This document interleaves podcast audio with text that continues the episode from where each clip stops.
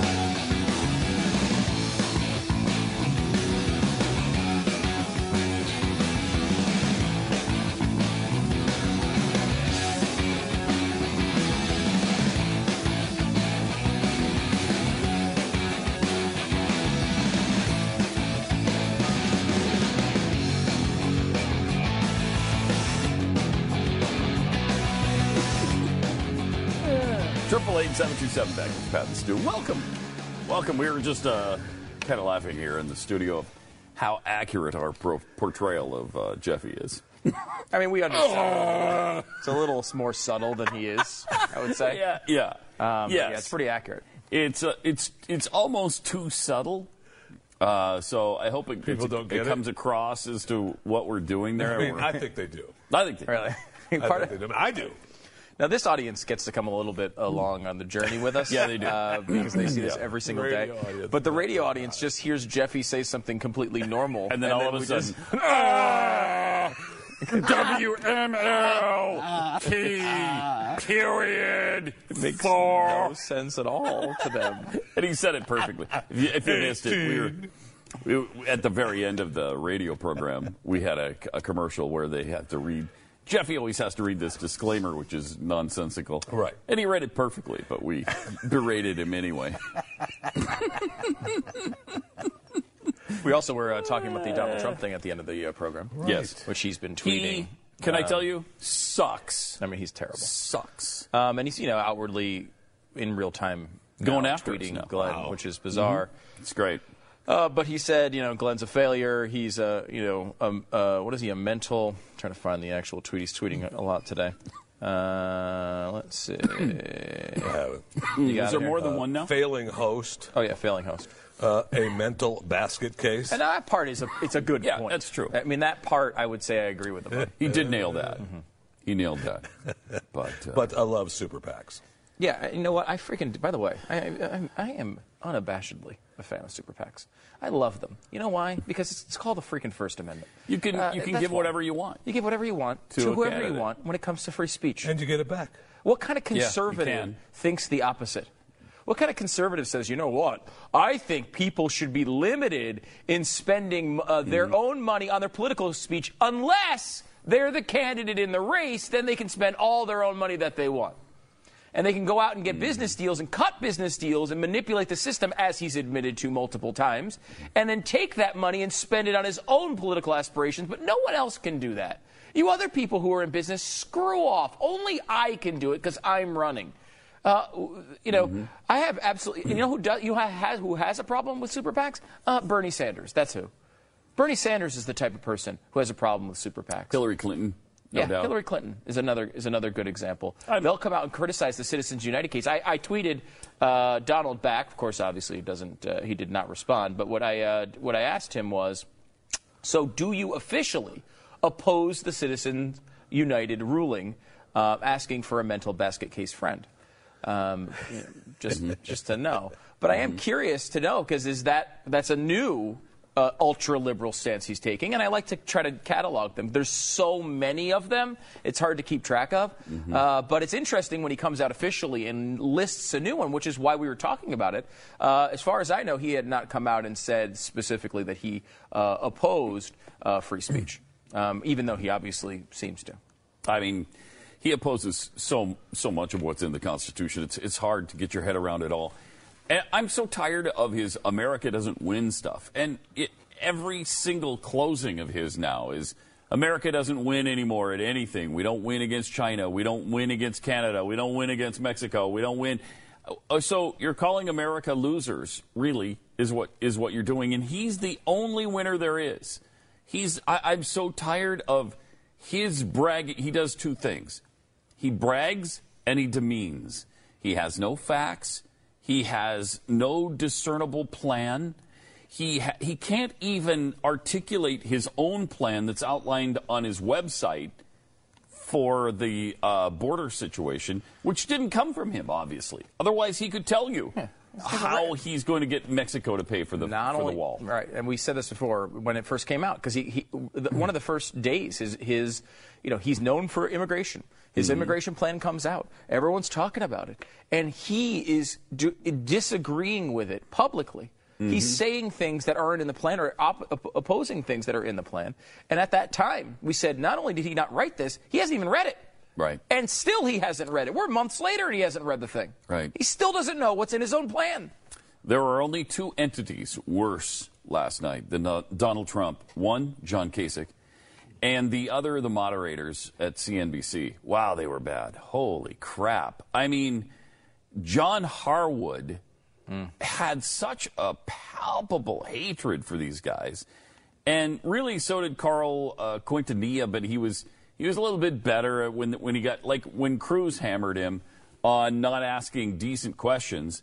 He said, "Well, do I at least get a break on this one?" We kind of played along Yeah, a little yeah. bit. Harwood, on the other hand, just you could tell he was He was pissed, pissed.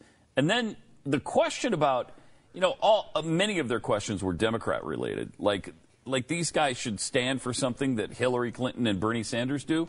Um, no, you, you understand you're talking to Republicans, right? To conservatives, and other than Donald Trump and maybe Jeb Bush, none of these guys are going to agree with that stuff. The question about what will you do to make sure people don't have student loan debts?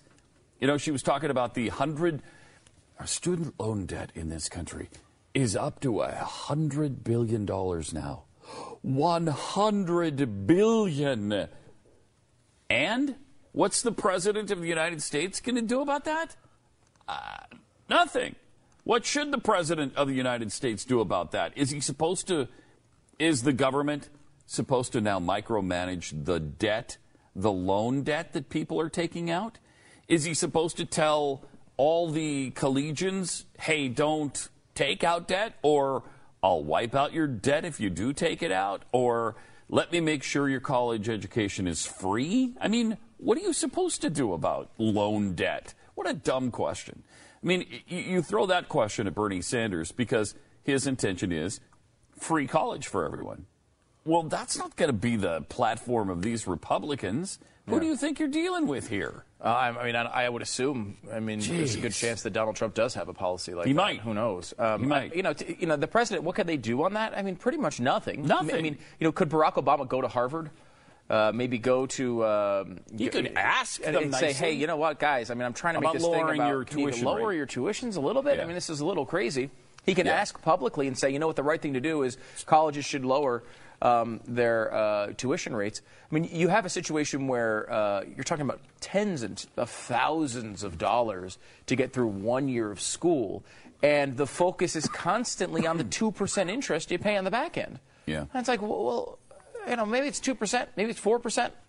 But I mean, really, what it, the It's grand often scheme of forgiven. things, it's a, it's I often mean, they, forgiven. they let you take a lifetime to pay it back. Mm-hmm. Uh, what do you want with the college loan? I, I it's a, it's a crazy question. It's a it's a crazy theory that something should be done by the government about student loans.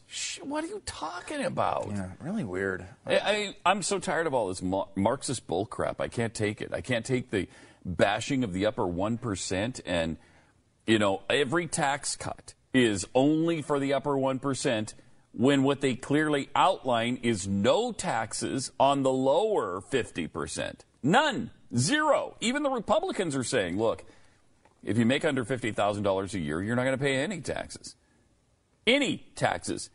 And then, but if they propose a flat tax, well, you're just helping out the wealthy because you're lowering their tax rate from 39.5% to 10, which is what uh, Ted Cruz's plan would do.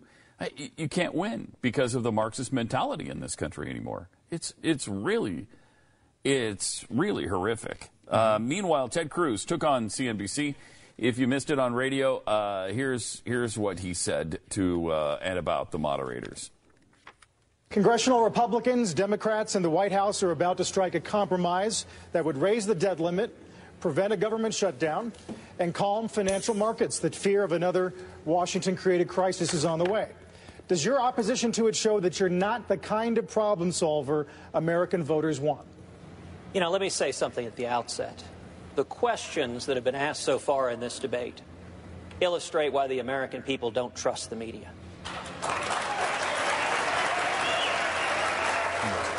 This is Yeah. not a cage match. And you look at the questions Donald Trump, are you a comic book villain? Ben Carson, can you do math? John Kasich, will you insult two people over here? Marco Rubio, why don't you resign? Jeb Bush, why have your numbers fallen? How about talking about the substantive issues? Yeah. Yeah, Yeah, way to go, what Ted. people want. Good stuff. Does this, do I, Good stuff. get credit for this one? And, and Carl, Yeah, you played along a I'm little not bit there. finished yet. The contrast with the Democratic debate, where every fawning question from the media Mm-hmm. was, which of you is more handsome and wise? It's so true. And he's so true. And, you know, at the very beginning of that, does that mean that you are uh, not prepared to be president of the United States? Yes, Carl. That's exactly. I don't even know why I got into this. I, I, you've just pointed out a major flaw. I am not prepared to be president. Damn it! Crap, I was hoping Ah! I'd get through this campaign without someone asking. now, And now I- now you've exposed me for exactly. Oh, All right, I uh, withdraw my candidacy. Uh, Super PAC, you're going to get your a- money uh, back to the people. What a you question! Let's play the very play the very beginning of that again, if you can, because the the question itself is truly amazing. That he would even phrase it like that. Can we play it or or not? Republicans, Democrats, and the White House are about to strike a compromise that would raise the debt limit, mm-hmm. prevent a government shutdown, and calm financial markets that fear of another Washington created crisis is on the way. Does your opposition to it show that you're not the kind of problem solver American voters want? You know, let me say something at the Yes. outset. Again, Carl, The let me just say yes. Thank you so again far. for exposing me as not the kind of problem solver American voters want. First of all, is he Kreskin? Do you know that uh, this deal is going to calm the financial markets? Well, that's kind of an assumption on your part. Uh, secondly, why is a government shutdown the worst thing that anybody's ever conceived? It, it, it's been shut down. I I don't know how many dozens of times over the years. It's been shut down over and over and over and over and over and over and over again. And it doesn't hurt anything. It's fine if the government shuts down for a while. So what? Well, it doesn't shut down, of course. And it doesn't shut. 80% of the government continues to go as scheduled. Uh, and I, you know, we made this point many times uh, when this was going on. But if you have a non-essential employee that you can send home during one of these things because they're not essential. they should not be Right. an employee. Yeah. Employees that are not essential are not uh, viable employees. You should you should be maybe not having them employed. Right. Thus Uh, the now, name look. non-essential. Right, non-essential. If they're essential, you want to employ them. If they're non-essential, You don't want to then you employ don't want to employ them. Now, I understand it's pot calling the kettle black. We employ Jeffy. I get it. Whether Uh, it's a legitimate point. Mm-hmm. In fact, it's a great point. However, we're a private, r- privately run business. Right, we're no not doing it- taxpayers paying for Yeah, that. Exactly. Right. You get to choose whether So- you sign up for this uh, service to pay Yes, Jeffrey's salary, which that's again, correct. I mean, in, in a way, it's really their fault. Let's be honest about it. No, you, you hit the nail on the head there. It's it's the, it's the viewers' fault. You, You, know, it's did. the list is Blaze Radio Nailed listeners' it. fault. You know, you tune in You at 6 a.m. on Saturday. What do you think that encourages? It encourages him. Yeah. encourages right. him to keep coming in on right. Blaze Radio. Stop doing that. You, you download his podcast, blaze.com slash radio. Stop doing that. that Mm-hmm. Here's- just encourages him. Here's one of those questions that uh, Cruz was talking about from uh, John Harwood when he talked when he asked uh, Trump this. You've done very well in this campaign so far by promising to build a wall and make another country pay for it. Right. Send 11 million people out of the country. Cut taxes $10 trillion without increasing the deficit. Right. And make Americans better off because your greatness would replace the stupidity and incompetence of others. That's right. Let's be honest. Is this a comic book version of a presidential No, campaign? It's not a comic book, and it's not a very nicely asked question the way you say that. Uh, Larry Kudlow, as an example, who I have a lot of respect for, loves my tax plan. We're reducing taxes to 15%. We're bringing corporate taxes down, bringing money back in, corporate inversions. We have $2.5 trillion outside of the United States, which we want to bring back in. As far as the wall is concerned, we're going to build a wall. We're going to create a border. And you're we're gonna going to make let people Mexico in, pay but they're going for to it. come in legally. Legally. They're going to come Through a in door. legally. A, a nice door, a special door, a Special beautiful door. door. Phenomenal door, It's a I've heard. phenomenal door. It's a terrific door. It's a it's a door of doors. It's going to be a winning door. You're going to get tired of winning. This door is going to be so winning. You're going to get tired of it. You'll be tired of the door because it wins so often. It's a winning door. it's a winning, terrific, special, terrific, phenomenal door. Um, this, though, proves how bad CNBC was because I really was bad. actually rooting for Donald Trump in that. Yeah, Now, I do not Yeah. do that very often. Yeah. Um, and, and you know what? He, it wasn't a very nice question. The way It, it wasn't a nice question. It was a, a ridiculous question. And, and by the way, it was a question I would ask, but I'm not a freaking moderator at a debate. Do I think it's a comic book campaign? Yeah, I think and, it is. And really, I don't know if you'd ask him that question that way at a debate like that. not as a debate, not No. in a debate. It's not the it's not the forum for that. A Would we say that on the show is a radio? story. Absolutely, Sure. I've said much worse. Sure. Um, now, but his his response, however, was actually a great response, which is a highly respected member of CNBC's staff, Yeah. who they've given a show for the past 20 years, Yeah. says what you're saying is wrong. So you better be asking, you know, is John Harwood going to be as tough, as tough on Larry Kudlow uh, as he was on Donald Trump? I doubt Uh, it. My guess is no. Um, you know, and Larry Kudlow's not some, uh, you know, not some idiot that's just coming into this game. The guy knows this stuff pretty well. Um, Hmm. You know, as much as I'm not, I'm not a fan of Donald Trump in any way. Uh, his tax plan is not even close to the best of the candidates available, but it's certainly better than what we have now. Well, just, I, I mean, I, I don't know that you could put your finger on it this quickly, but whose is the best? Ted Cruz. Okay. Yeah, you did. You were able to put your finger on it. And I will say the other person who really deserves some credit out of this is Rand Paul because Rand Paul Because he's the one that stepped up in the he first stepped place. up, and we said this at the time. It opens him up to attack because he Mm-hmm. launched uh, his tax plan very early on in the game, 14.5% flat tax. Mm-hmm. And at the time, we said the good thing about this is it's going to make everyone else come out and beat it, or at least compete with it. So Ted Cruz is, has come out now at 10%. Others have said 14, 15. I think Rick Santorum's at 20. But all of them are good, more flat uh, than uh, than normal, uh, getting rid of uh, uh, multiple tax brackets, deductions, simplifying the tax code. They've all had to been, been forced to compete with Rand Paul because he came out and did it so early. He deserves a lot of credit for it. Now, I think Ted Cruz would have come out with a good tax plan anyway, but this one's better than even I expected. Yeah, it's great. I mean, it, I mean, it's great. We got to go over some of the details of this maybe as we go through these clips because I know we're All running right. a little bit late. Let's but you're not going to believe. I mean, this is the best. This is the best tax proposal that I have seen that I can remember in a ta- in a, in a debate, uh, any any election since I've been born. so Pretty good. It's pretty Is- good. is how I would say You're saying it's pretty good. I would. All right. Uh, more Pat and Stu coming up in a 2nd Mm-hmm. Uh, now, no matter what challenges you believe our country could be facing in the future, like, for example, a terrible, horrific president that happens to wear a pantsuit, it's time to get prepared. Oh my yes. Oh my yes.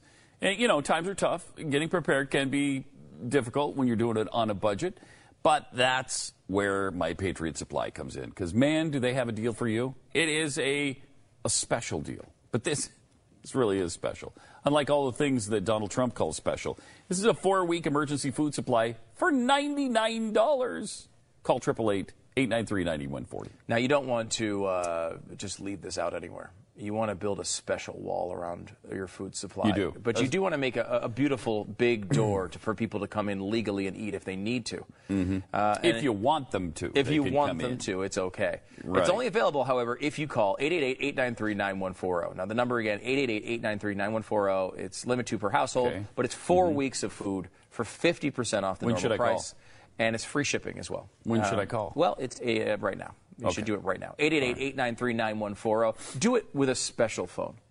888-893-9140. Call now. It'll work on a regular phone, though. Oh, too. oh, yeah. If you don't have a special Sorry. one, That's it'll- true. It's a good it'll point. work on a regular phone. When our water heater broke down last month, it was a nightmare. It took five hours for the plumber to show up, and he charged us a couple of hundred bucks just to come out. then it cost another $1,800 to put in the new water heater. By the time it was all said and done, I felt like I'd been taken. But what else could I do? The smartest thing you can do is get a home warranty from American Residential Warranty. Their home warranties pay to repair or replace all your major appliances when they break, and they will break, and at the worst possible time. Call American Residential Warranty right now for free information on home warranties starting at just pennies a day. Don't wait for your refrigerator to stop running or your ceiling fans to stop turning. Call American Residential Warranty right now. Ask how you can save up to 50% on washer and dryer coverage. Just call 1 800 686 3910. That's 1 800 686 3910. Again, 1 800 686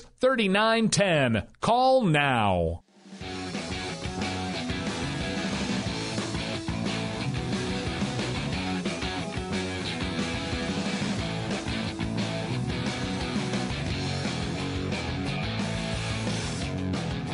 Triple eight seven two seven Beck. It's Pat and Stu.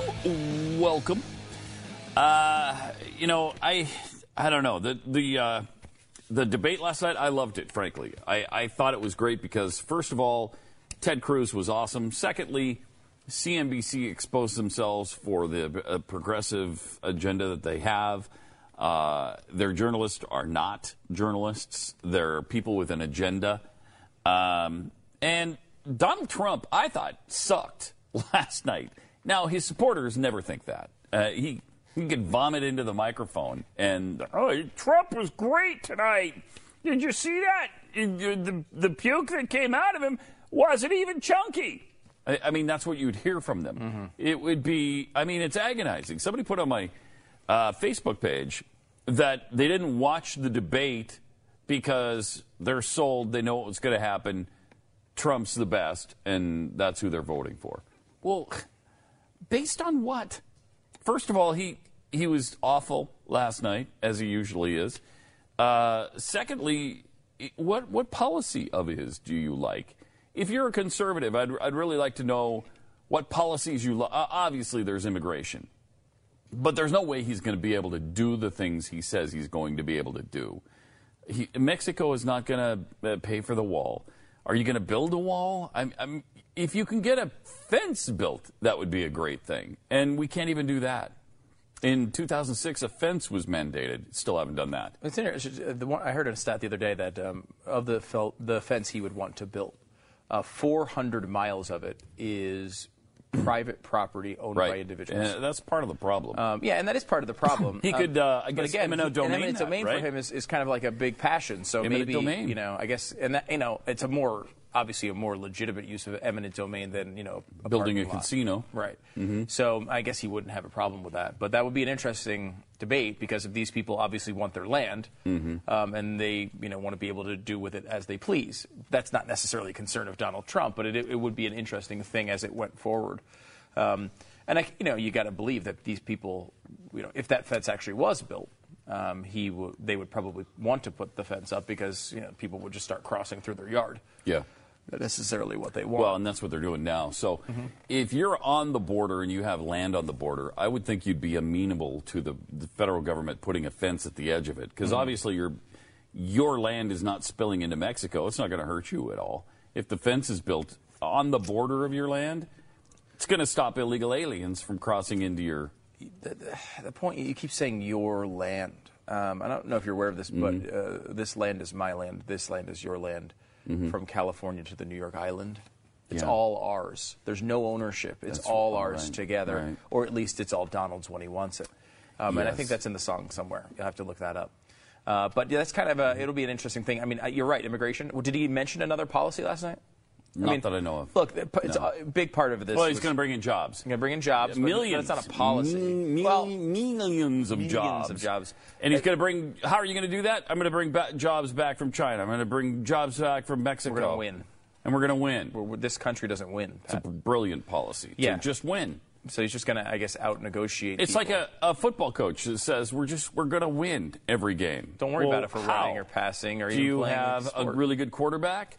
No. Uh, do you have uh, a really good running back? Do you have a good offensive line? How's your defense? Well, we're just going to win. Well, it's like we're not going to come up with a game just plan. gonna We're just going to put you know the best players we think on the field because you know the, I'm They're such a great quarterback. players. I'm They're just really going to win players. whether I know where the receivers are going or not. Yeah. Um, I, I mean, it's such a ba- I, look. People are starting to obviously figure this out, and there's his there. There's a core of his support.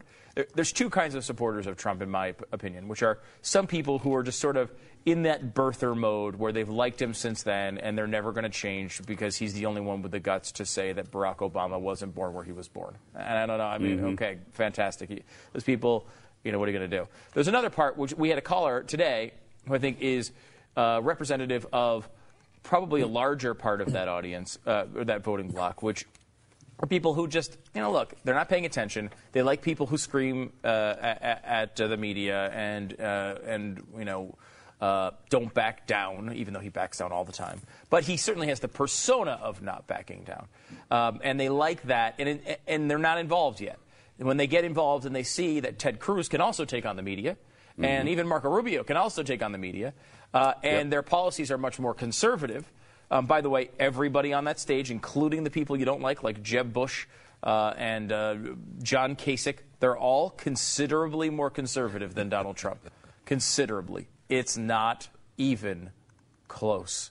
So you look at that, maybe people, when they see, okay, we've got people who still have balls, you know, maybe they want a guy with balls. Trump has balls.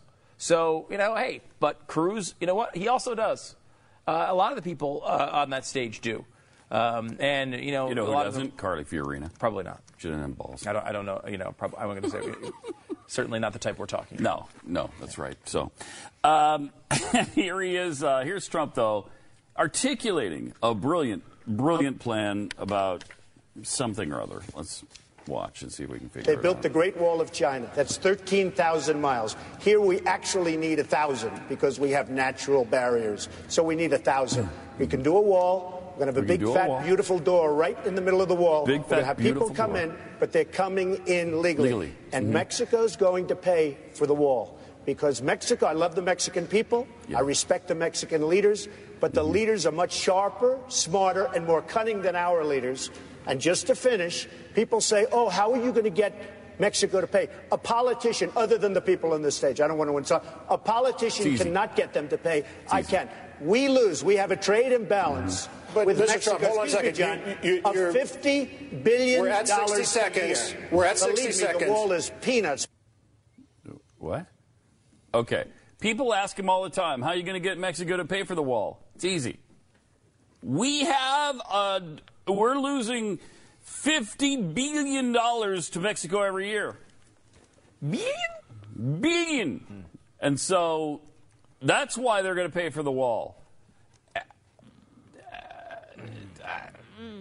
As a special So- bonus to us because they've already taken 50 billion, so they think, well, all right, let's bonus back the wall to them. Uh, how does he? Wait, let's let's actually try to walk through that policy for a second. so, because we're losing in a trade, imba- in his perspective, we're losing with a trade imbalance. Mm-hmm. That puts us in a position of strength to negotiate for more things. Doesn't seem like it to me. Usually, when you're losing a battle, that's a position of weakness. Right. But that puts him in a position of strength because we're losing money and we depend so much on them and their products Right. that we can get more stuff from them. Like, for example, we also have a trade imbalance with China. So why don't we have them? I mean, Mm-hmm. They built the Great for the Wall wall? of China. Why not come have them come build things here for free too? Um, they can pay for lots of stuff. In fact, we're, you know, as, as Donald Trump tells it, we get our ass kicked by everybody. So really, everybody should be coming here, flooding into the country to build things for us for free. Because whenever we lose, that's when you get people to build stuff for you. Let's let's give him a break and and Okay. actually go to the website where he kind of outlines, uh, not he, somebody, some policy person uh, for Trump, actually tried to outline how they're going to make uh, Mexico pay for the wall. All right, let's see if this is really workable. Uh, first of all, he says a nation without borders is not a nation. Nation without laws is not a nation. A nation that does not serve its own citizens is not a nation. I agree with all three of those things. Make Mexico pay for the wall. Then, for many years, Mexico's leaders have taken advantage of us. Blah, blah, blah. Uh, in 2011, uh, so he goes through the problem. Okay, now here we go. Here's the solution Mexico must pay for the wall, and until they do, the United States will, among other things, impound all remittance payments derived from illegal wages. Ah, that's How on earth do you do how that? do you do that? So an illegal alien is here. We Yeah. don't obviously know about it because under the Trump administration, we've already deported all the illegal aliens. But the illegal aliens are here. Yeah, um, and they're sending money back to Mexico. And they're sending money, so they're take they're getting you know hundred dollars in cash from a construction project, and then they're sending that Western Union or something back to or in an envelope back do you to. impound all payments going back to Mexico? Do, Is that what do you you impound maybe you impound all mail going All from mail. here to Mexico? Is that how you do that? Uh, what, what would be the, the process? So that seems difficult. Okay. Increase fees on all temporary visas issued to Mexican CEOs and diplomats. Eh, It doesn't seem like it's going to pay for the wall. Also, I, I, my Um, understanding of the law uh, Mhm. itself is that you have to treat people equally. You don't get to just charge certain Right. jobs Right. fees That's- that's another immigrate. problem. Uh, Okay, That's another problem. Another minor. Okay, we're going to increase fees on all border crossing cards, of which we issue about a million to Mexican nationals each year, a major source of visa overstays. That's also not going to pay for the wall. But that, that you could theoretically at least do You that. could It do would- that. it would That's pay- one thing you could I mean, do. What he didn't say how much he was going to increase it by. Maybe he would make each one a million dollars. That's if a, he does that, that- okay. and, and they still come. All Then right. he could pay for the wall yes. that way. Uh, we're going to increase fees on all NAFTA worker visas from Mexico. It's another major source of overstays. Mm-hmm. And increase fees at ports of entry to the United States from Mexico. Tariffs and foreign aid cuts are also options we will not be taken advantage of anymore. So tho- that's, So, I mean, that's the proposal that he doesn't pro- apparently even know because he's never said any of The proposal is protectionism, is what the pro- proposal is. Yeah. And pr- protectionism is not something that Ronald Reagan It's wanted. not a Certainly, conservative It's not a conservative ideal. It's it's uh, it's something that is uh, that been has been a uh, the, the area of the Union left Mm-hmm. for many, many, many generations. Uh, if that's what you Mhm. want, you got a party that does it. It's called the Democratic Party. You just don't. You don't Right. need a Republican to do those sorts of things. Now, the Republicans suck on a, on a lot of stuff, but they're not putting. They're not putting. Um, They're not doing generally tariffs. doing new tariffs. Yeah. Um, some people would. There are some protectionist Republicans, but it's uh, the vast minority, and it's certainly not what we think of when we think of conservatism and free market principles and free trade. Hmm. Um, those are the things that Ronald Reagan built uh, his conservative foundation on. Um, and look, I'm not saying that you can't disagree with things that have been traditionally conservative. Um, but what, what I, my problem is that the people voting for this guy seem to think he is conservative. It's okay. Like there are much more. You know, there used to be a lot of people like Trump. The Rockefeller Republicans were Trump, very Trumpish. Um, you know, the, the, the very liberal Republicans of the 60s and 70s are very similar to Donald Trump today. Um, those people largely have left and become Democrats. I mean, you know, wh- what's the space between Donald Trump and Lincoln Chafee, who's now a Democrat, or Arlen Specter, who became a Democrat, or Charlie Crist? Well- They're they all the same people. Arlen's not breathing. That's the space there. I don't know. I just saw an interview with him yesterday. Uh, it was really slow, and he, and he sounded like a car towards the end of it, but it was amazing. Uh, There's more Pat and Stu coming up with me. oh, see, I heard him. See, there's another clip. Thanks, Arlen. Back in a second. It looked really sexy. Oh, God. Well, any Arlen Specter looks a good look.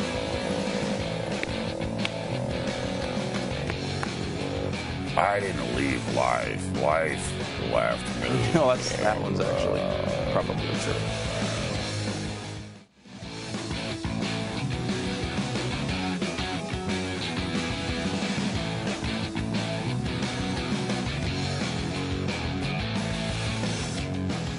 Hello. It's uh, Pat and Stu, triple eight seven two seven back. Kind of dissecting uh, last night's big debate on CNBC. Uh, they were horrible. Um, I, I don't know that there's been anybody worse. Certainly not this year. Has there been anybody worse? Somebody uh, put up on my Facebook page last night that the big winner was Candy Crowley because somebody was actually worse than she was. Yeah. So she no longer has the title of being the worst debate moderator of all time. I've never seen anything like that. I, I think It- like it was really bad. I don't know what I mean. I don't know that I, I don't know those people. I I don't, don't I don't watch CNBC Yeah, I enough don't to either. know what like are they big liberals? I mean, I, I don't know. Maybe part of me thinks that Sure it's just felt like it. Yeah, part of me thinks that it's just like they wanted to be tough. They wanted to get in their face. Yeah, they but there's a wanted way ask- to be tough, Yeah. but also fair. And you know? also, like, I thought Fox was tough. Yeah, tough but they but weren't asking ridiculous questions like, "Doesn't that mean that you're a scumbag?" Yeah. Well, uh, well, yes. You know what? It It, does. does. It You does know what? actually. Thank, Thank you for you. asking. I can finally admit it to everyone. I am a scumbag. And that's kind of what Harwood asked uh, about Trump last night. He, he asked Huckabee about Trump's moral authority. Check this out. The leading Republican candidate, when you look at the average of national polls right now, is Donald Trump. When you look at him, do you see someone with the moral authority to unite the country? See the audience. You know, as few questions I've got, the last one I need is to give him some more time. I love Donald Trump. He is a good man. I'm wearing a Trump tie tonight. Get over that one, okay? Is that made in Mexico? I don't know. Is it made? Is it made in Made China? in China or I Mexico? have no idea. Again, That is, China or and way, Mexico? such a nasty, such a nasty question. But thank you, Governor. You're welcome. Let me tell you, Donald Trump would be a better president every day of the week and twice on Sunday rather than Hillary. I've spent Yes. a lifetime in politics fighting the Clinton machine. You want to talk about what we're going to be that? up against next year? I'm the only guy on this stage. You know, everybody has an only guy. I'm the only guy this. I'm the only guy that. Well, let me tell you one thing that I am the only guy. The only guy that has consistently fought the Clinton machine every election I was ever in over the past 26 years. What? That I wasn't sure. I guess uh, the Because he was Clinton in Arkansas? machine. Did they yeah. try to defeat him in Arkansas? They put up a uh, yeah, I think that's what some other candidate because he And didn't he run did- against. And Clinton. uh, in that same uh, ending that they cut off, he did a Pat Gray with and lived to tell about it. yeah, he did, didn't he? Because of the 49 dead that they've killed. Um, uh, yeah, that was a weird. I liked Really his weird. his first answer. oh, I'm not going to give him any more time, which I thought was a kind of Right. a funny Yeah. uh, way of but handling for it. him to defend Trump was kind of a classy act. Yeah, it, you saw uh, that was an interesting microcosm of the whole debate because you get someone they're trying to freaking, of course, direct the uh, the uh, attention back to Trump. Um, uh, you had a, a, a- a bring us together type moment from Huckabee. You had uh, Trump, who used to be the guy who was insulting everyone. For some reason, and he's not that guy anymore until he gets back on Twitter.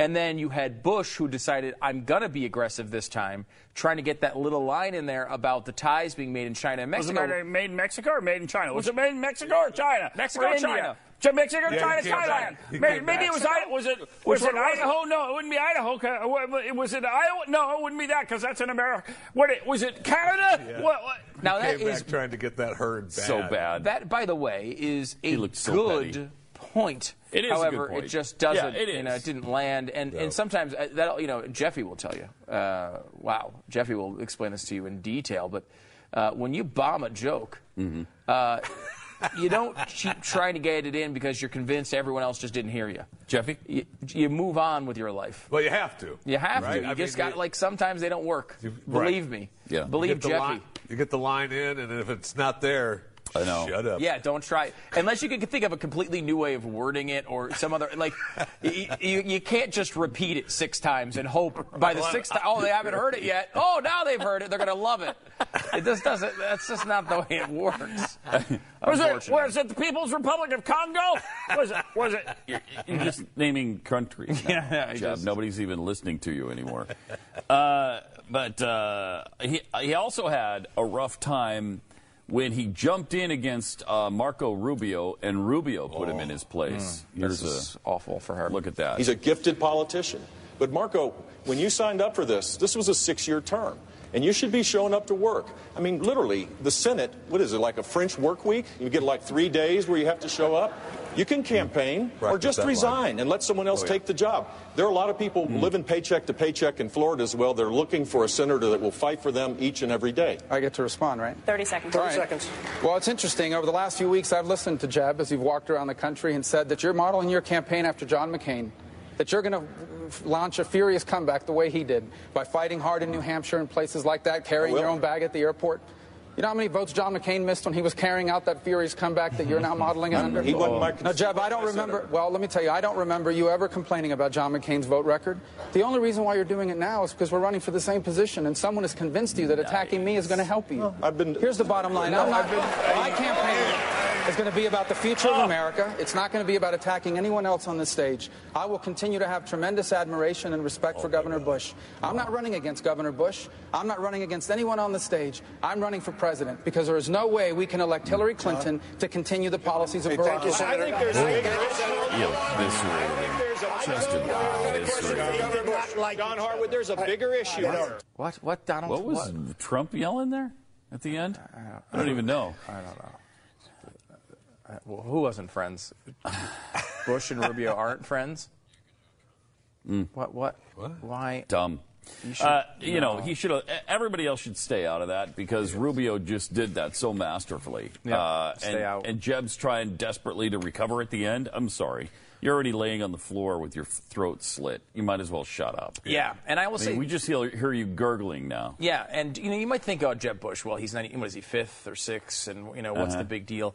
The big deal here is the money that gets freed up if, Yeah. if Bush gets pushed out of this race. He's the guy who's brought in over hundred million dollars. Where does that cash go? The guy it probably goes to is Marco Rubio. Could go to Fiorina a little bit.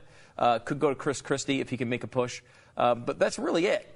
So those Rubio, particularly as the guy who's just you know uh, politically slaughtered uh, Jeb Bush, he's a beneficiary of that uh, if this goes away. And I think you might be seeing if you see Jeb Bush hit two percent, you know, three percent, two percent, two percent in the next few polls, it may be time. I don't think he'll. I don't think he'll bail until he sees real failure.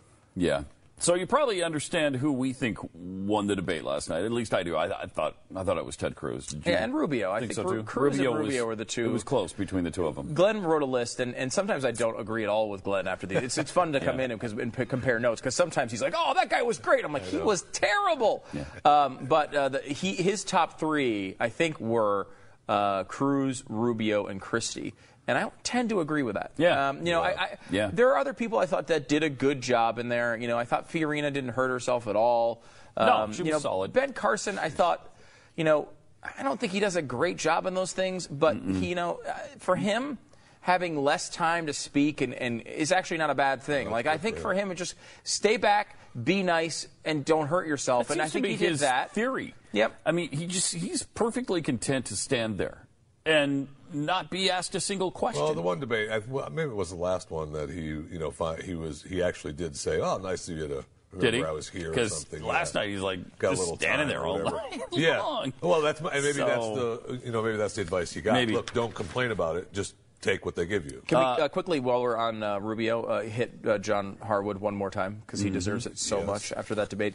He came out and was criticizing Rubio's tax plan, saying that the top one percent uh, get all the benefit and the people at the bottom Oh, don't. right. Rubio said, "No, that's not true at all. You don't know what you're talking about. I'm quoting Mm-hmm. the Tax Foundation. Uh, you need to, uh, you know, you don't know what you're talking about. I'm quoting the Tax Foundation." Um, well, uh, unfortunately, the Tax Foundation has responded uh, and has said that Rubio was right. God, it's great. that is so great. Oh, that guy was awful last night. Harwood was awful. I don't know this guy at I don't know all, who he but is, he yeah. was terrible. And, and there was a, I, I, the girl. I, mean, I don't know. I honestly don't know any of them. I've I seen their either. faces a little bit on TV. I, I don't know Harwood at all, but the the, the, the girl, uh, what's her name? Uh, Becky Quick. Becky Quick, and the guy I've seen on on. And it, her, she had that weird thing where she, when she was insulting, she did a little like thing like this where she wouldn't look at them. Did you notice that? No. She'd be like, uh, "You are a piece of uh, filth, um, and you live in squalor like Jeffy." And I just don't want you to, you know. So, Wait. what do you think? Um, realizing that you're a piece of filth, how do you feel about my question? It was like that type of thing. She did that the whole time, which was kind of a funny approach. Um, and then she said that Jeffy was a piece of, piece of filth, which I did appreciate. The, the two people I do think deserve, though, um, a, uh, clearance from the CNBC debacle are Rick Santelli, who asked two good questions about the Fed and was fine. He's just super animated, Yep. and people He- don't yeah, understand people don't they understand know it, but, but he doesn't deserve it. to get lumped in with with the Not at all. bias. No. And also Jim Cramer, who asked a couple good Yeah, questions he's and okay. d- did not show When bias. When they had his mic up. Was when that- he started the one first question, he, That's how terrible that debate was. The whole production on was bad. the part of CNBC. The whole production was bad. But uh, as far as who won the debate, according to CNBC's poll, which was an online poll, and Trump wins all these, and he won. This is no exception. Trump won the online poll, forty-five point six. But what's interested, what's interesting is that uh, Cruz took second in the online poll that CNBC did. Uh, with almost 20%, then Marco Rubio at 15. Yeah. Ben Carson way back at 4.7. Cruz hasn't been second in any of these, so you, this is No, not a biased great. thing. But when Ron. Paul was going through his big run, I would always look at those polls and say, okay, you got Ron Paul, and then everyone else, you kind of take, okay, that could be a little bit of an actual reflection. Yeah. Ron Paul was always at a, the same thing with Donald Right. this time. Yep. Um, you just can't look at his because his people go in there, and you know, to his their, their credit, I mean, they're active, They're active. but I mean, you can't get it. on the internet. those. So, yeah. there you Triple go. eight seven two seven back. More Pat and Stu coming up. I like that show. It's, it's, it's interesting, although I guess it's on a network of uh, some guy who's really mentally disturbed. Failing talk show host. Heard from uh, Donald Trump. Yeah, yeah, that's right. Yeah. He Said he's failing and, and that he's, And he's disturbed, mentally crazy, disturbed. insane, or something. I don't know. That would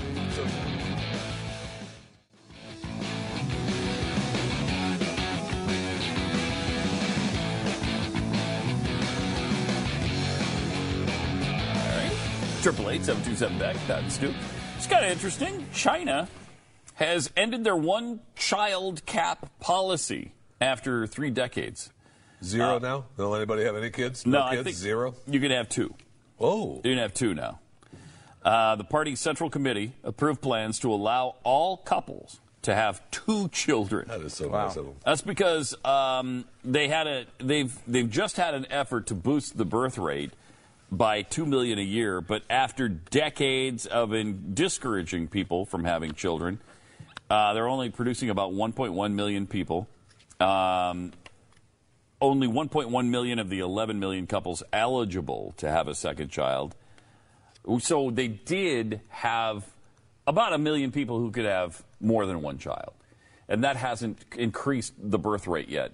So now they've opened it up to Making it a blanket. all the all the couples. Uh, it's amazing. Can you imagine? How restrictive that is? Can you is. ima- How, just- what an invasion. I mean, and I, and I say this really asking it this time. Mm-hmm. Normally, you just say, "Can you imagine if that happened?" Can you imagine our government coming and saying you can only have one child? I kind of can. I'm getting there. Yes. I really can. I mean, with an headed. environmental policy where they would say, "You know what? Yeah, Look, I'm you- sorry, only one." yeah, you, Um, you, you kind almost of can, picture it. You kind of can, Can picture now. it, and you'd say, "Wait a minute, that's unconstitutional," and they would say they don't care, and they do it. Uh, They- they not say, telling well, you, you can't by have executive kids. order. We're letting you choose whether you can have one or none. they Because say- they would say you can have the Constitution or you can have a planet to Yep. live on. Right, and That's look, you know, say. we have to do something. I mean, Right. What are you suggesting? I'm suggesting to continue to have children. That's wow. what I'm suggesting. Look at this. Look at this breeder over Right, here. right? This typical breeder. Right? Wow. It's too much. It's too much.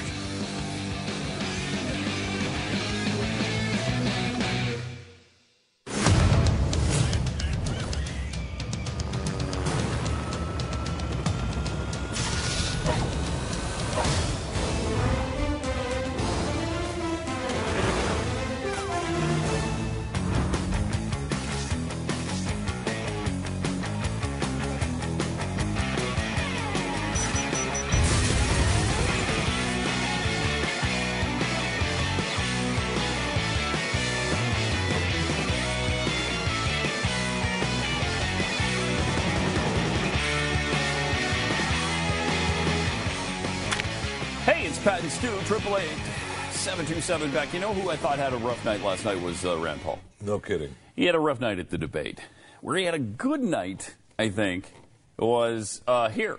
But yeah. that was pre recorded. So. Uh, he sounded great here on the radio. Know, he was great. on he the was, television show. He was really good on radio. He was good on TV. At the debate, not so much. Hmm, like, not so much. There are a lot of candidates that are better candidates than presidents. Uh, Rand Paul strikes me as the opposite. I think Yeah, he would be a better president than he is a candidate. Mhm. And I, I don't know that you can. I mean, I'm like, kind of surprised too. I thought he'd be a pretty good candidate. I did too. He just, you know, I, he's really. I think he's good in interviews and not so great in debates. And really not so great in debates where there's 5,000 people on stage Yeah. and you're supposed to interrupt to get your voice heard. Right. It's just not his bag. Like Yeah. even if this was if this was Mitt Romney versus Rand Paul right now, I think he might do I think fairly Rand Paul well. crushes him. Yeah, I think he might do fairly well in that. If it was George W. Bush uh, back in 2000 versus uh, Rand Paul, like it, it- Right. it would be better for him. It just this with so many people out there, it's so Mm-hmm. hard to differentiate yourself, and he just doesn't have that like type of personality that's able to break through on this. he was the one who decided to whine about the time he was getting. Yeah. Yeah. And it's just, I- I don't know if it was because it was so unappealing at the Democrat debate, and now it's kind of spilled over into the Republicans. Always is, where though, just, right? Stop your whining about it and just take the time you have. Yeah, you do make the most of what you've got. I mean, he Right. was he was pissed anyway, right? Started yesterday with the room, Yeah. whining about the room, saying Yeah, the the, room they the was green room small. at the debate was small and ugly compared to the the other candidates. And so then he was been pissed about that, Yep. whining about that, and he got on stage and didn't have. I didn't get enough time. How come I wasn't asked that question? Right. Nobody's mentioning me. Yeah, when you talk about the process, and then when when do I get a follow up? He he had a follow up, and everybody else got follow ups. when do I get to say my follow up time? And who's just who decides what are the rules? I don't know what the rules are here. Why don't you tell me the rules? Yeah, and on the other hand, Marco Rubio had a moment where he said um, uh, something to the effect of, "Do I get to do I get to respond?" And they said yes because it was his name was mentioned. He goes, "Good, I finally learned the rules." All right, so Yeah, right. and it And was, that was great. disarming and was. self-deprecating and like Yep. you know I, I'm not. It worked. It's Yes, it easy to sit back and say, "Hey, why did he do this?" It's not an easy Yeah. thing. There's this is a, an impossible room with ten people in there. When John Kasich is getting the second most minutes, you are going to be pissed off. And Rand Paul should have been pissed off. He didn't get enough time. But it's just so hard to figure out a way to, to communicate that, get your message out, hit those points.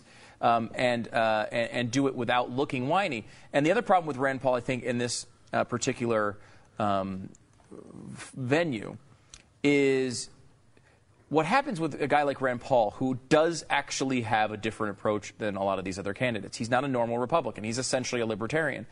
And so what winds up happening with him a lot of times is when you only have four questions, they pick the things that make you so different than the typical Republican. So they'll focus on things like, and it doesn't happen last night that much, but it's happened in other debates.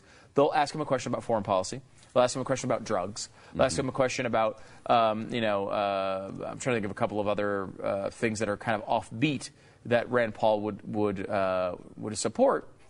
And then you just look like you don't even belong at the debate because all you've done is sit here and disagree with all the other Republicans and everything the Republican Party has stood for for a long time. When in reality, there's a lot of good with Rand Paul where he goes further on the good things. For example, tax policy or, or um, government regulation or things like that, where he actually is better than a lot of the Republicans. Yeah. So, uh, but he was less whiny during the uh, discussion with Glenn. Here's a look at that. We're not the country, and this isn't the world of 2008. It's just not. Um, I agree with you that we have to, we can't go bankrupt because then we, everything's gone. But ISIS is real.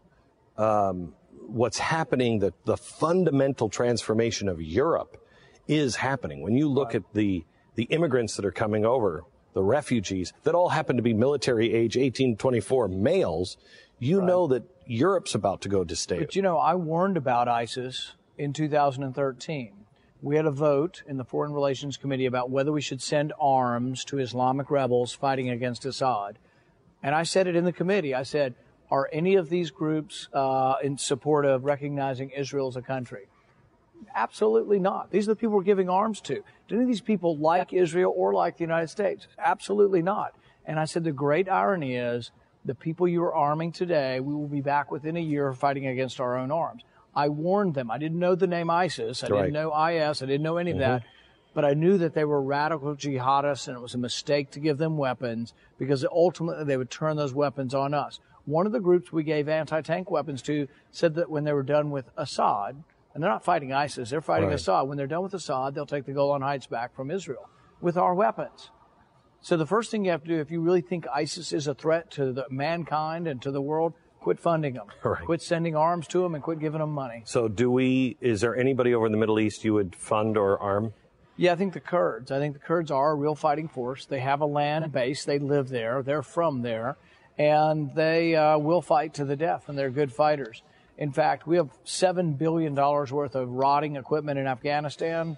I'd airlift it all in directly to the Kurds, or at least a huge portion of it, and I wouldn't send it to Baghdad. And this is the thing about so-called projecting might with money. We gave a trillion dollars to fight the war in Iraq and to prop up the Baghdad government.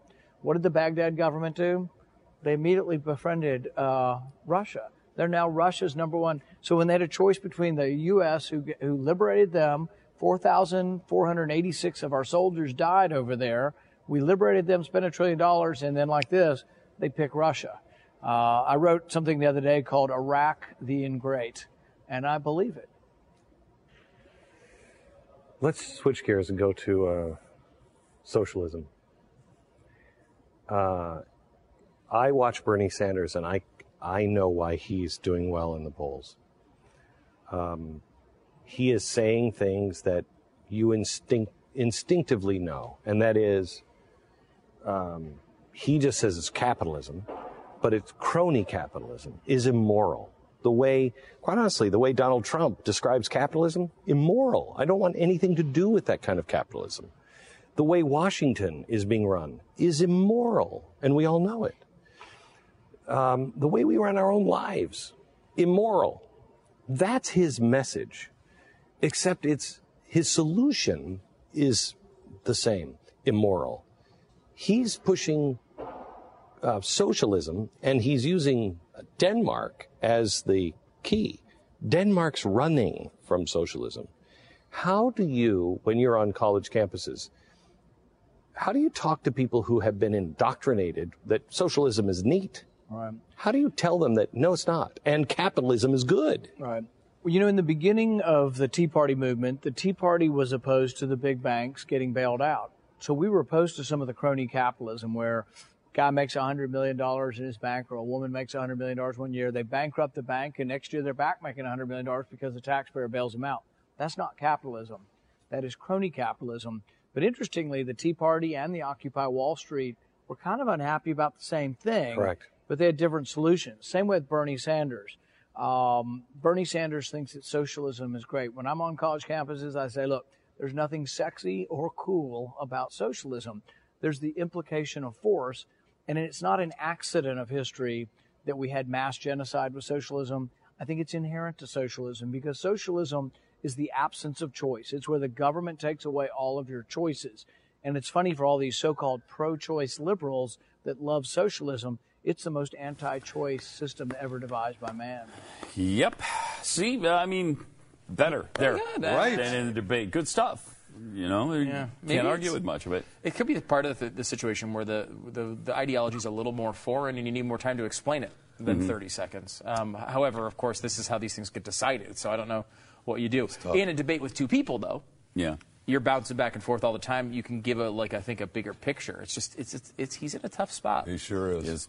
He Uh, it gets into the lightning round here in uh, part two. Here's more of our look with the uh, with, with Let's uh, do few a uh, with rapid fire here.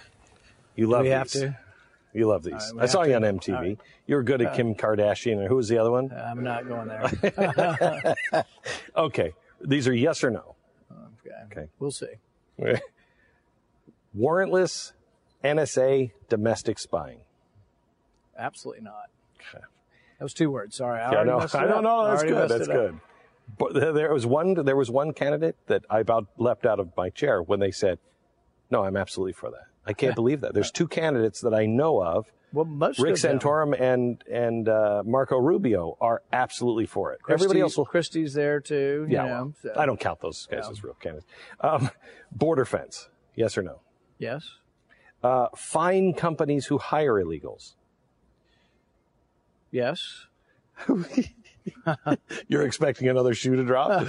um, does English need to be our country's official language? No. Okay. Continue the war on drugs. No. Legalize marijuana. Allow the states to make that decision. Would knowing what you know today, would you have gone into Iraq? No. Ground troops to fight ISIS. Arab ground troops. Keystone Oil Pipeline. Yes. Drill in ANWR. Yes. Drill off the coasts. Yes. You were so afraid of not being able to answer these as yes or no. I knew you would do well. See, I was afraid that'd be popular culture. and No, You'd be no, asking no, me to no, pit one singer against that. I'm just No. not very good at that. That's why I You failed. think I would be good at that? I failed abysmally on No, I know. MTV because Uh, is climate change real? Climate's been changing since the beginning of time. Man-made climate change. Man uh, may well have an influence on it. The unknown question is how much is man and how much is nature. And this is a question I love to have with the uh, the apocalyptic crowd, the alarmist on, on climate change is, well, how much is man and how much is nature? Do you acknowledge nature has been changing the climate? Nature has had an atmosphere with much higher carbon, much higher temperatures than we have today, and much lower. How much is man and how much is how do you how do you how do you give a proportionality to how much is man and how much is nature? They tend to think it's like 99.9% man and almost nothing nature. They don't even acknowledge that nature has something to do with the climate. Doesn't make any sense. National standards for education. No. Do your kids uh, attend public school? Yes and no. Uh, should the U.S. remain part of the United Nations? No. Would you have signed Agenda 2030? Help me. Um, Agenda 2030 is. Do you ever heard of Agenda 21? Yes, I'm It's opposed the- to Agenda 21. and It's the new signed that. name for it now. Okay. They've they've changed it. Uh, name one thing. This is gonna be hard for you. Now this is try one word, but name one thing the Republican Party has done wrong. Added to the debt. Uh, Obamacare, repeal or replace? Uh, repeal and replace with freedom. Okay. Uh, one word to describe teachers' unions. Uh, their interest is not in the pupil. That's not one word, but I'll give it to you. one word to describe President Obama. Um, misguided. Donald Trump. Uh, narcissist. Name one. Fed, this is going to be hard for you. Name one federal program that you would immediately cut. Uh, it's easier to name the one that I would keep, but Name uh, the one you could keep. Department of Education long had been something Republicans were for getting rid of. I'm still for getting rid of it. Um, Edward Snowden, hero or traitor? Both.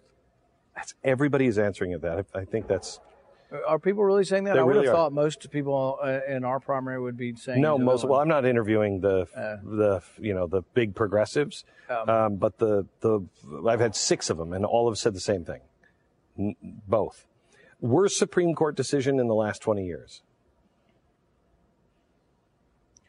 This is hard um, because most people would say Obamacare, and I'm torn between Obamacare and Kelo. Kelo is where they allowed private property to be confiscated. Trump's a great fan of the Kelo case, and I think it was a disastrous case. Um, Some are also saying pro- probably the, the reason why it would have to be Obamacare is that with the Kelo case, most of the state legislatures raised hell and immediately reversed Kelo on a state level. My city in Bowling Green reversed it. We said our city council, we're not going to take land from a private property owner and Mhm. give it to another property owner. And so Kelo kind of essentially got nullified, which was a, is an interesting debate to have. Probably Kelo is the only Supreme Court case I can think of that's been almost completely nullified. So there's probably a good story there that hasn't been Mm. told enough. But Obamacare is destroying something. What's healthcare? A sixth of our economy. Uh, it's destroyed choice and taken away freedom from a people in a sixth of their decisions. the other option that others have given because they all th- uh, everybody is revolving around three. You've named two of them. The other one was the gay marriage question. Right. How do you feel about the gay marriage Supreme Court decision? I think probably the only answer really that's going to be consistent with liberty and freedom is to get rid of uh, government's involvement in marriage. Um, most underrated president. Coolidge. Good for you. What is, that's that's the answer I've been looking for. Hmm. Nobody's given that one. How about that? He got it. Man, that was good. That he is the good in one. that one. I, I mean, every time you ask that question, I keep thinking Coolidge. Coolidge is a great answer. Nobody come up, with, and Rand Paul did. Yeah, I mean, what if Ben Carson couldn't? He, Oh, he, he, couldn't come up up with Sam any- Adams, I think. Yeah, Sam He Adams. eventually came up with Or Sam which, you know, John Adams, yeah. or- uh, yeah, yeah. Sam we, wasn't we made a joke about Sam Adams afterwards. Sorry. Oh, what about the beer guy? Um, yeah, uh, John Adams. Um, and uh, but Coolidge is a great answer to that. Um, and I know you have one you have a problem with, but let me give give him big credit on, a, on, on on one as well. I just did actually last night an interview with a guy who wrote a book about the Kelo case. It's going to air in Wonderful World of Stu in a couple weeks. Um, and uh, uh, you he's complete like he laid that out as if he had just finished this book. I mean, he he really because he's right. I think it is. It's the one I would answer because this is the, something that happens every single uh, time. What's the worst Supreme Court case? Every president better ha- uh, candidate better have a freaking answer to that. And you know, saying Obamacare or gay marriage, you could make those arguments. However, uh, I think you, you show a little depth when you go to Kelo, which I think is actually at least. Uh, Well, and he's a big time libertarian. Right. That's got to be the obvious one. But I mean, eminent, eminent domain is not just a libertarian issue. I mean, that's a if you're a conservative, with the exception of you know Republican, with the exception of Donald Trump, um, you, you hate that decision. I- think it's the worst decision of all of them. But then beyond that, to go through and, and it's true, it, it is the only one. This guy who who wrote a book um, uh, about this case, they can't find another case that has been decided and then completely reversed through state legislature, uh, like the Kelo case has. Four, I mean, it's 45 states, not you know all 50, but 45 states have done something to basically say the Kelo case was BS. Um, so I really, I really liked his answers there. You did have a problem with one of them, though. I had a huge problem. How do you say no to English as the official language in America? How do you say no to that? What do you mean no? What do you what? Now see that's one you need to follow up on and say, uh, why? Right. So- why so- shouldn't it be Yeah. the official language? Because language? he thought about it for a second too. Because I, He think did. what he's saying, I think if you know, I'm, I'm uh, trying to get in the mind of Rand Paul here, but my belief would be that he's thinking, you know, government doesn't need to tell you what Right. language to speak. Uh, people will speak the language they're comfortable with. Um, now you have to have a language that's on official documents and things Yes. like that, and that's what I think of when I think of official. Uh, offi- I'll- and I, I've given this example before, but when I went to Belize, you go through and all the documents you can actually read Yeah. because English is the official language of Belize. It's not the official language Mm-hmm. of the United States of America. It's not like, all right, you must speak only English, and Right. at your home you can't speak Spanish or German or French or whatever your language is. Of course, it's just that we've got to conduct business in a language. Yeah. And in America, it's English. It's obvious. Can we stop with this nonsense? I mean, to we should have English programs. We should make sure that immigrants learn and understand our language so that they can not only get along but prosper in this country. I, I guarantee you, if you come here and and you see it all the time, and for 30 years all you speak is the language of the country from which you came, you're not going anywhere. You're not getting ahead in life. You're barely making ends, ends meet. You're barely scraping by. There's nobody successful that doesn't speak English in America. Nobody. Who? I mean, show me the person who has really thrived in this. Now, you can get along, you can survive. I mean, we'll bend over backwards so that you at least survive, but you're not going to thrive here. Yeah. I mean, it's a disservice to everybody who comes here. Triple eight seven two seven Beck. More Pat and Stu coming up. No. Uh, no, shouldn't be the official language. Yeah, I, I think uh, uh, like uh, Hebrew should be the first first language. Maybe then maybe that going to be the official one because it's the one of the you know the Old Testament Hebrew, Yeah. and then uh, and then Swahili as a second language.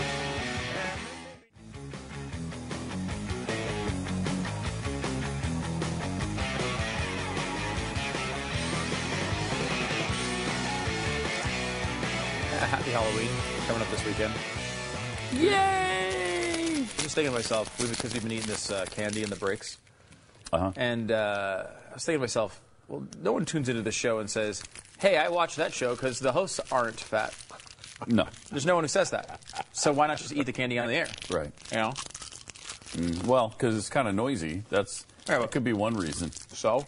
But the difference is, like it's either quiet and I'm not eating candy, or it's loud and I'm eating candy. To Yeah. me, I think there's a clear choice. No, you're right. Okay. Sold me on it. So we have um, a little uh, Halloween themed programming for you. Okay. And I love this stuff. Me too. Uh, the five best worst horror movies of all time. Oh.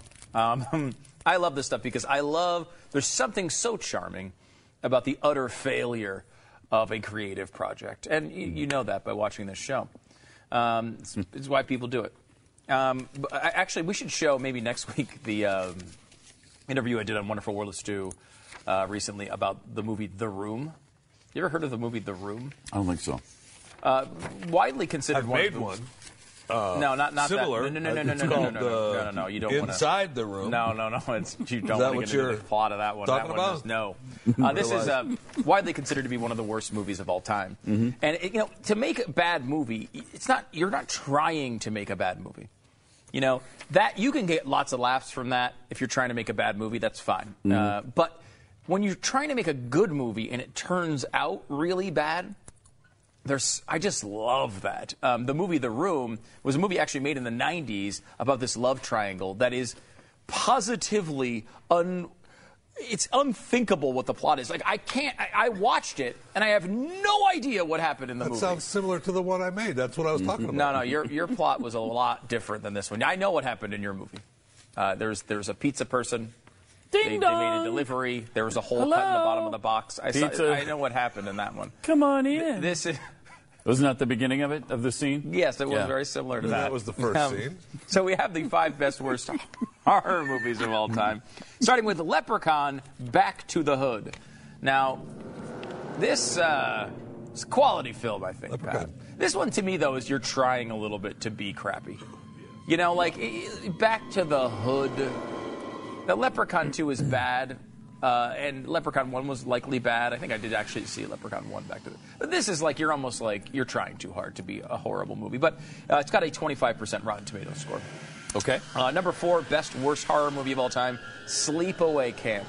Um, now, I'm Sleepaway not Camp. familiar with this one, are you? Yeah, this is a. There was a lot of these. Why did somebody stab a shoe? And how did the shoe bleed? That that's kind of weird. Look at it. You got a knife through a shoe. That didn't hurt anybody. And yet there's blood dripping down it. that's a dumb. Well, you that's- won't be coming home. uh, the thing I would say about about that, Pat, is uh, Mm-hmm. is that was the issue with it is that they thought in the movie shoes bled, and they do not. Oh wow! That Well, was no the wonder. whole thing. This No wonder. murder happened at a shoe store, and And nobody was really no killed. one was, no everyone's one like, was "Wait a minute." hurt in the making of Sleepaway Camp. uh, there's a there's a big um, run of these types of movies back in like the 80s and 90s where it was uh, uh, uh, what was it Night of the not um, what was the uh, Night of the uh, Living Silent Dead? Night Deadly Night is the one I was thinking Oh, of. right. Where it was like they they theme it around something and just like make a bunch of you know Yeah. hot teenagers get killed at whatever was going on. Mm-hmm. Um, you know, it was like yeah, it's Christmas, it's Silent Night, Deadly Night. Well, Sleepaway Camp is that movie at camp. Essentially, apparently not that good. Only, uh, although I guess an Look at eighty-three that. percent. How do you get an 83% Rotten Tomato score? And why out would of that be one of the movie? best worst movies of all time then? How can that be? Huh. Pretty weird. Um, and then you've got uh, what was the twist ending? I don't know the twist ending. They're saying there's a twist ending to Sleepaway Camp. Uh, the the, uh, the the twist ending is uh, they actually just slept at camp and it was a nice it was a nice week. and nobody died. no one died. It was That's the twist. Yeah. Well, except the shoe. The shoe was killed. the shoe died, but everyone else was fine. Uh, Manos, The Hands of Fate. I'm not familiar with this one. Um, a family gets lost on the road and stumbles upon a hidden underground devil worshipping cult led by a fearsome master and his servant, Torgo. Now, this one uh, rocketed up the charts uh, for a Rotten Tomatoes score of 0%. There's not a single uh, critic in 1966 who liked this movie. No. Nobody. Um, the cult of, uh, let's see, the cult of weird, horrible people who gather beautiful women only to deface them with a burning hand. Okay. Hmm. Um, I like the warning at the bottom because this is a big thing they do in these movies, like warn you, like it's going to be too scary.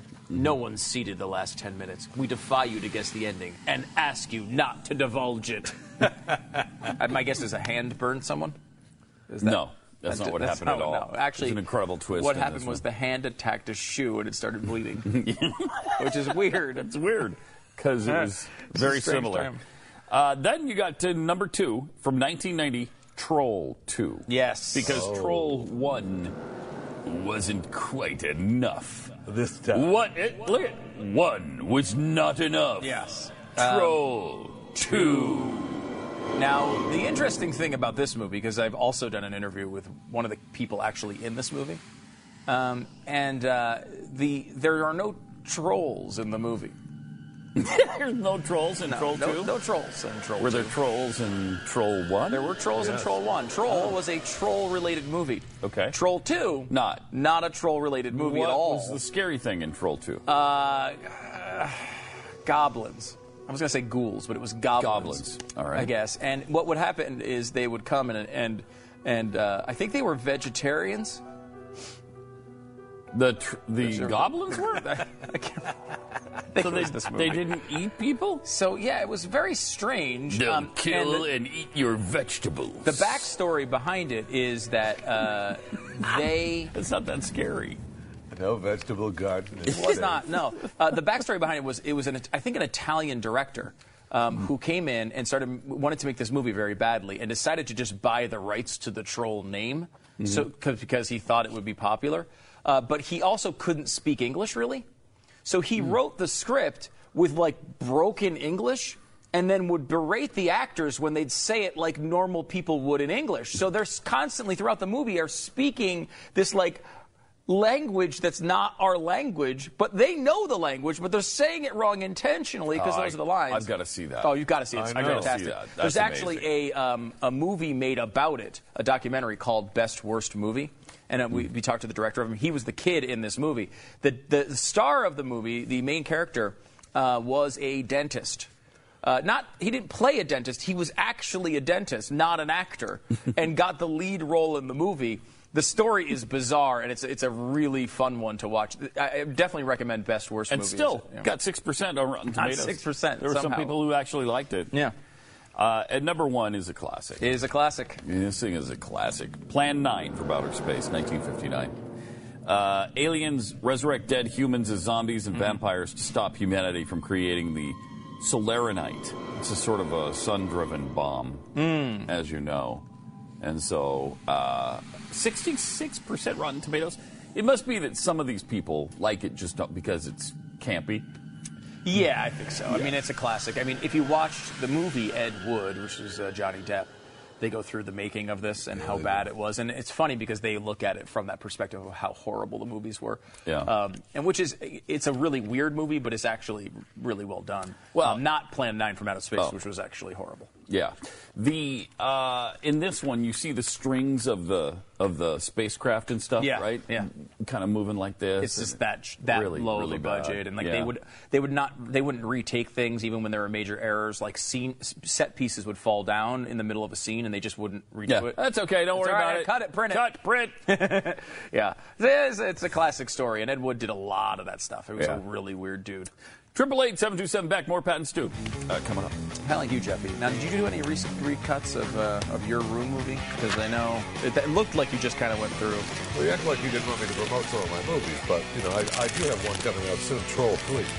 Really? What, Really? happens in Yeah, it? Troll Are there- Three. are there trolls in it, or- well, little people. Oh, I bet. Now I understand.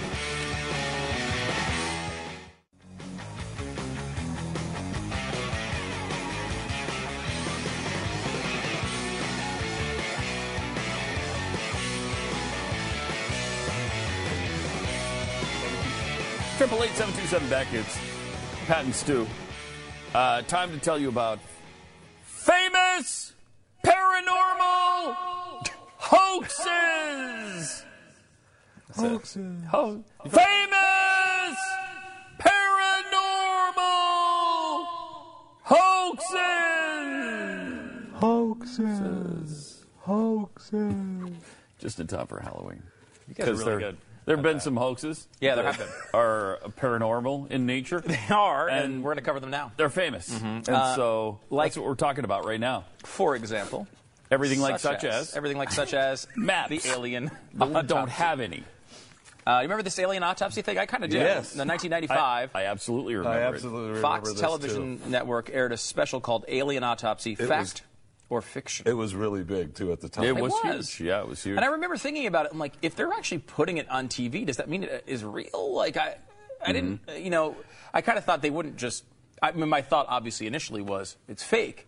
But when they made a big, such a big deal out of it, you started th- thinking like, are they actually saying that this is a real thing? Yeah. Um, uh, they had the X Files was on at the time, so uh, they kind of uh, bought this footage. It was 17 minutes of grainy footage from a British TV producer claiming to record a secret U.S. military autopsy of an alien life form. Footage reportedly bought from a retired mil- military cameraman showed the bloodied corpse of a hairless, large-headed alien like Jeffy, uh, reptilian ha- uh, eyes uh, being roughly dissected by a team of doctors in protective surgical gear. Okay, man. No, I'm just I'm just all coming back to me now. This Yeah. stupid film. It was well I done, remember like, I, at it was level. well done, but I remember the one thing that stuck out, and maybe it says. I was trying to read ahead to see if it says uh, the one thing that stuck out was the clock, because it was supposed to be footage, old footage.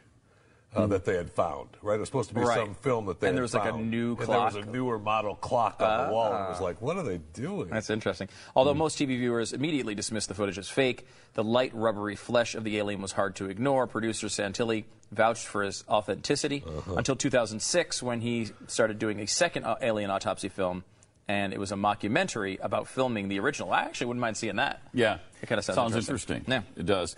Uh, the, then there was the case of the accidental time traveler. One night in 1950, a strange figure appeared in the middle of a traffic clogged intersection in New York's Times Square. He wore a high silk hat, uh, tight coat, coat and vest, and and boasted an admirable set of thick mutton chop sideburns. Witnesses said the man looked startled, gawking at his surroundings as if he'd never seen a car in traffic lights before. He bolted for the curb, uh, directly in the path of a yellow cab, which killed him instantly. Holy crap. Killed him. So, when the police searched the mystery man's pockets, they found 19th century currency, a bill for the feeding and stabling of one horse, and a business card for Rudolph Fentz on Fifth Avenue tracking down the address. They found an old woman who confirmed Rudolph Fentz was, in fact, her father in law, a man who had mysteriously disappeared in 1876. Six, Six, six, six. Such is the story of Rudolph Fentz, the accidental tri- time traveler. For decades, uh, paranormalists across Europe have pointed to Fentz's miraculous appearance, a 19th century man, 20th century Times Square, as proof of the existence of time travel. But the true origin of the legend was a short story published in Collier's magazine in 1951 by science fiction writer Jack Finney. The tale was republished in a paranormal jour- journal two years later without attribution to Finney and presented as fact. Hmm. So it never happened. From there, the case uh, of the accidental time traveler took on a life of its own. I've never heard of it. No, you? me neither. Um, Cardiff Giant, uh, known as America's greatest hoax, which is again one I've never heard of. Uh, a ten-foot man, uh, or excuse me, a ten-foot statue of a petrified ancient giant, made its uh, 19th century uh, creator George Hull, a very, very rich man. He was a, uh schemer, uh, get-rich-quick type of guy that uh, was a big atheist. Um, after an argument with a preacher over the existence of giants, as mentioned in the book of Genesis, Hull conceived a devious plan that would capitalize on the gullibility of the public. 1868, he hired a stonecutter to carve a massive hunk of uh, gypsum in Hull's own likeness. Then he aged the stone with, a, with acid. Um, and he had a, uh farmer dig a well, instructing the workmen to dig exactly where the stone giant was buried. Hmm. Unearthing of the Cardiff giant caused a great sensation in upstate New York, still a hotbed of spiritual excitement. News of the creature spread far and wide, including uh, inciting fierce debate: was it real or not? Rumor made uh, rumor that he had made thirty thousand dollars, which is a lot of cash back in the uh, That is a make a 1860s, buck. That's good or uh, in the life of Jeff Fisher. Um, Mhm. And uh, you can good stuff. Mhm. Uh, you But can still see the Cardiff Giant, by the way, still in a museum in Cooperstown, New York. So when you Oh, that's kind of cool. check out the Hall of But Fame, when you, yeah, when you cut the, I'm surprised. When you go to the Hall of Fame, you can stop by the Farmers Museum. Yeah. in Cooperstown. it's That's got to be cool. ju- just close second place as far as an attraction. I'm surprised they, they didn't uh, include one of the, the pro, to me, the biggest hoax of all time. oh, really? There's there's Uh, another one. What, what, what would it be? Would you would you even know any of the Piltdown Man. You had to know the Piltdown Man story Piltdown. Man. Yeah. What, what's the what's the Piltdown Man, Pat? I'd never well, even heard of such a thing. Stu, thing. it's the missing link. And in uh, in 1910, they found the missing link. Wow. you know, the guy that proved that there was this transitional human ape person. So we went from apes to the to this form, and then transitioned into human beings, of course. And here's the proof: this skull that's like animal, humanish. Right. The, only in 1953 we found out it was a complete hoax and was not real. So the And time it- period that we thought it was real was only 1910 to only 1953. yes, only 40. Like maybe it was 51 because it was 41 years. Hmm. 41 freaking years they thought that, and it was actually the jawbone of an orangutan and a human skull, and they jammed it That's it. together.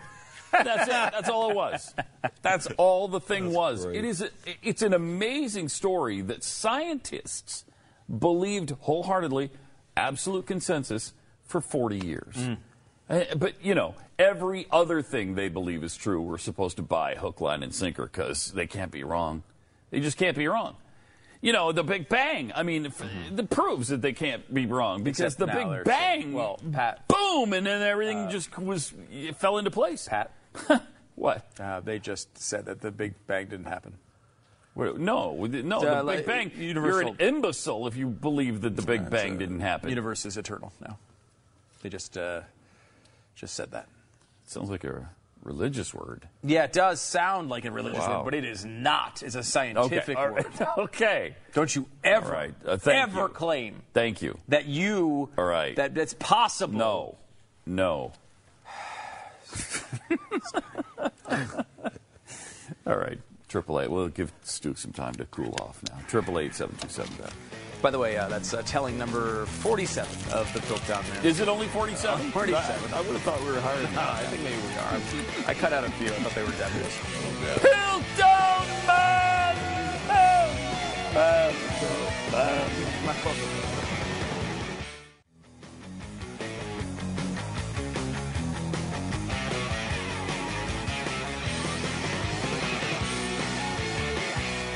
Triple eight seven two seven back. It's Pat and Stu. Halloween coming up, uh, fast approaching us now, and uh, we have 25 super last minute Halloween costumes that will blow people's minds. Okay, and we have to guess what these are. Mind blown already because Um, look at this. This one is uh, It's a that is le- mind blowing. lemon life. Le- um, Life uh, is a I'm lemon. gonna go with George Michael. Is a lion. It's George Michael. George Michael. Didn't he have a That's shirt guess. that said "life" on That's it in one of those guess. videos back in the day? Oh, he might have. Yeah. That's a great gift. so what is this supposed to be? I don't know. What is it? When life, life gives you lemons. lemons. So it's a she's a phrase. I mean, that's stupid. Yeah, okay. she's a phrase. Uh, that doesn't really blow my mind, Okay. uh, frankly. But uh, let's go to number two, see if it blows my mind. Whoa! Mind blown. Pigs in a blanket. Pigs in a blanket. Yeah. That's cute. All That's right. adorable. Why would got you leave, first of all, can we stop for just a second?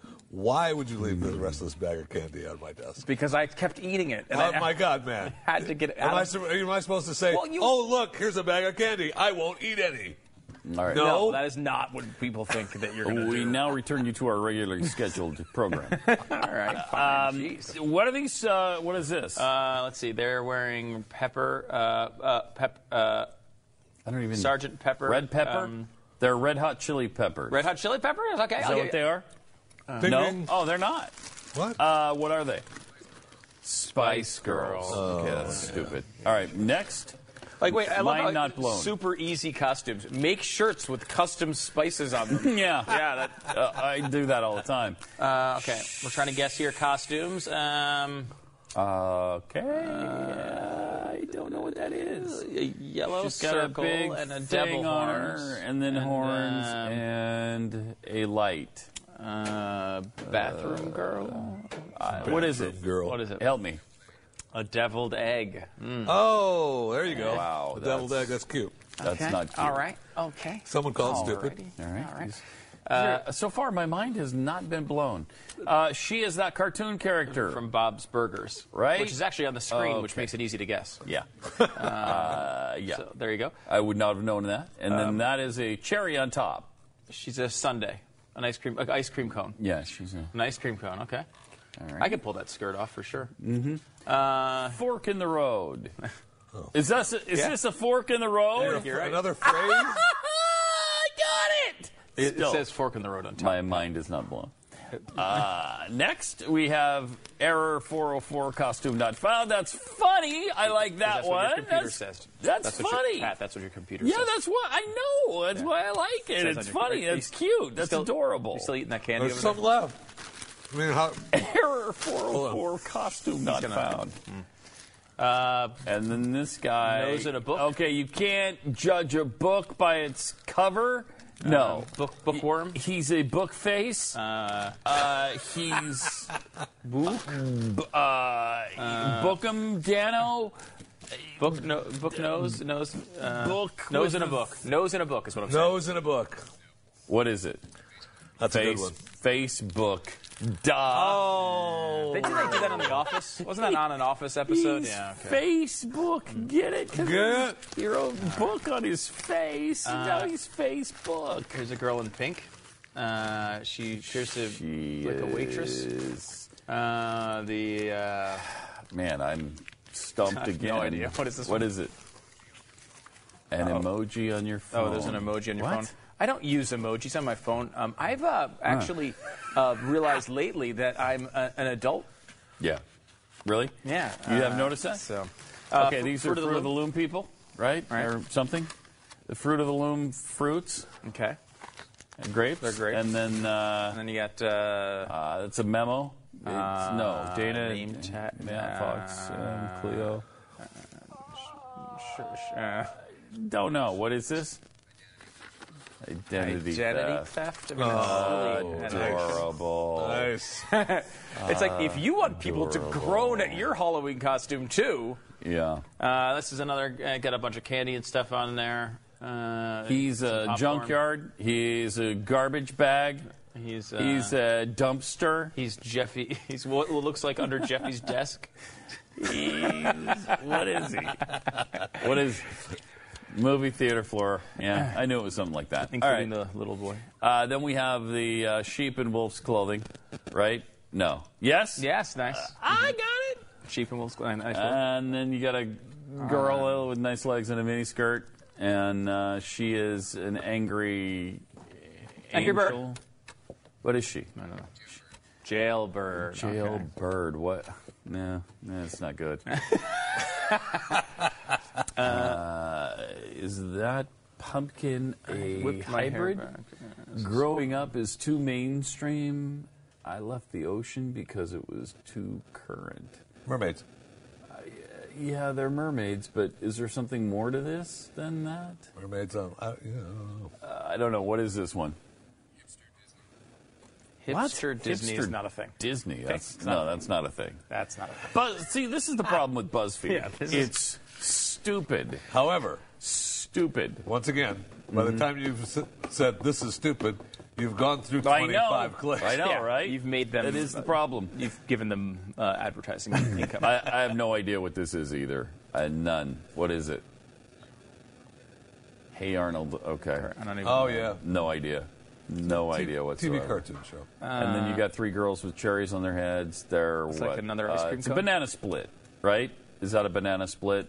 Yeah, there's so many jokes. The milkshakes. Milkshakes. Okay, What? that's. I'm done with this. I can't do it anymore. you. I can't Thank do you it for calling it. I'm Stu calling, calling calls the it. game. Calling the game. Rain delay. Tarps on the field. Stu calls it. Mm-hmm. Thank you. All right, then we have uh, also for BuzzFeed. Oh boy. 47 things you should say to your plumber when he's under your sink. No, that No, these look much better. These are desserts. Can This we do the desserts? desserts. Can we go Yeah. through a couple of these? We only Let's got go through a couple. 30 We only have 30 seconds. Maple glazed apple blondies. Okay. Yes. Yes. Ooh, that looks good. Glazed fresh apple bundt cake. Yes. Uh, yes. Okay. Caramel apple cake bars with caramel apple Yes. frosting. Yes. Yes. Into anything caramel now. Anything. you can't. You, know, you have to. Healthier apple pie cookies with honey cinnamon glaze? No. I don't Why want anything not? healthier. Not? No. Caramel stuffed baked apples. I'm not a big baked apple guy. No, I'm not either.